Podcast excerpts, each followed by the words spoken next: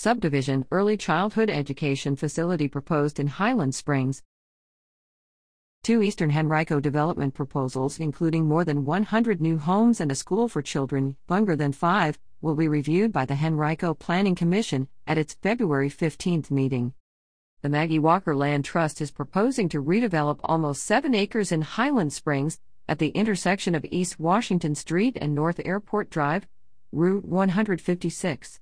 The trust would build 22 townhomes, a commercial building limited to office, daycare, recreational, or civic uses, an early childhood education facility, and two buildings with 45 apartments. These 45 apartments would be operated by the Richmond YWCA and the Children's Home Society of Virginia. And playground also would be built next to the school. The site would be accessible from East Washington and East Willow Streets, and a bus stop is envisioned along North Airport Drive. The townhomes would face away from the existing homes in Fair Oaks Terrace, and the site would be required to coordinate installation of multiple security cameras with night vision with the Henrico Police.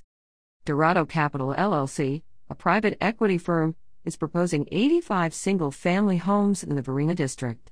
The 30 acre development, whose proposed layout is shown above, would sit north of Nine Mile Road and in between Orams Lane and Westover Avenue, next to Robinson Park.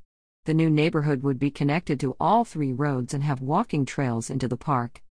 Also on the February 15th agenda are plans from the owners of the Gateway apartment complex on North Parham Road, between Fargo Road and Quioccasin Road, in the Tuckahoe district for a new five story building. It would contain 80 apartments and 14,500 square feet of commercial space on the first floor, which would face Parham.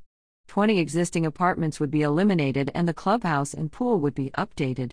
The case was deferred from November to allow time for a parking study, which indicated that there will be 201 spaces, or 1.58 per unit, with the new apartments. Planning staffers recommend approval of the proposal if no three bedroom apartments are built.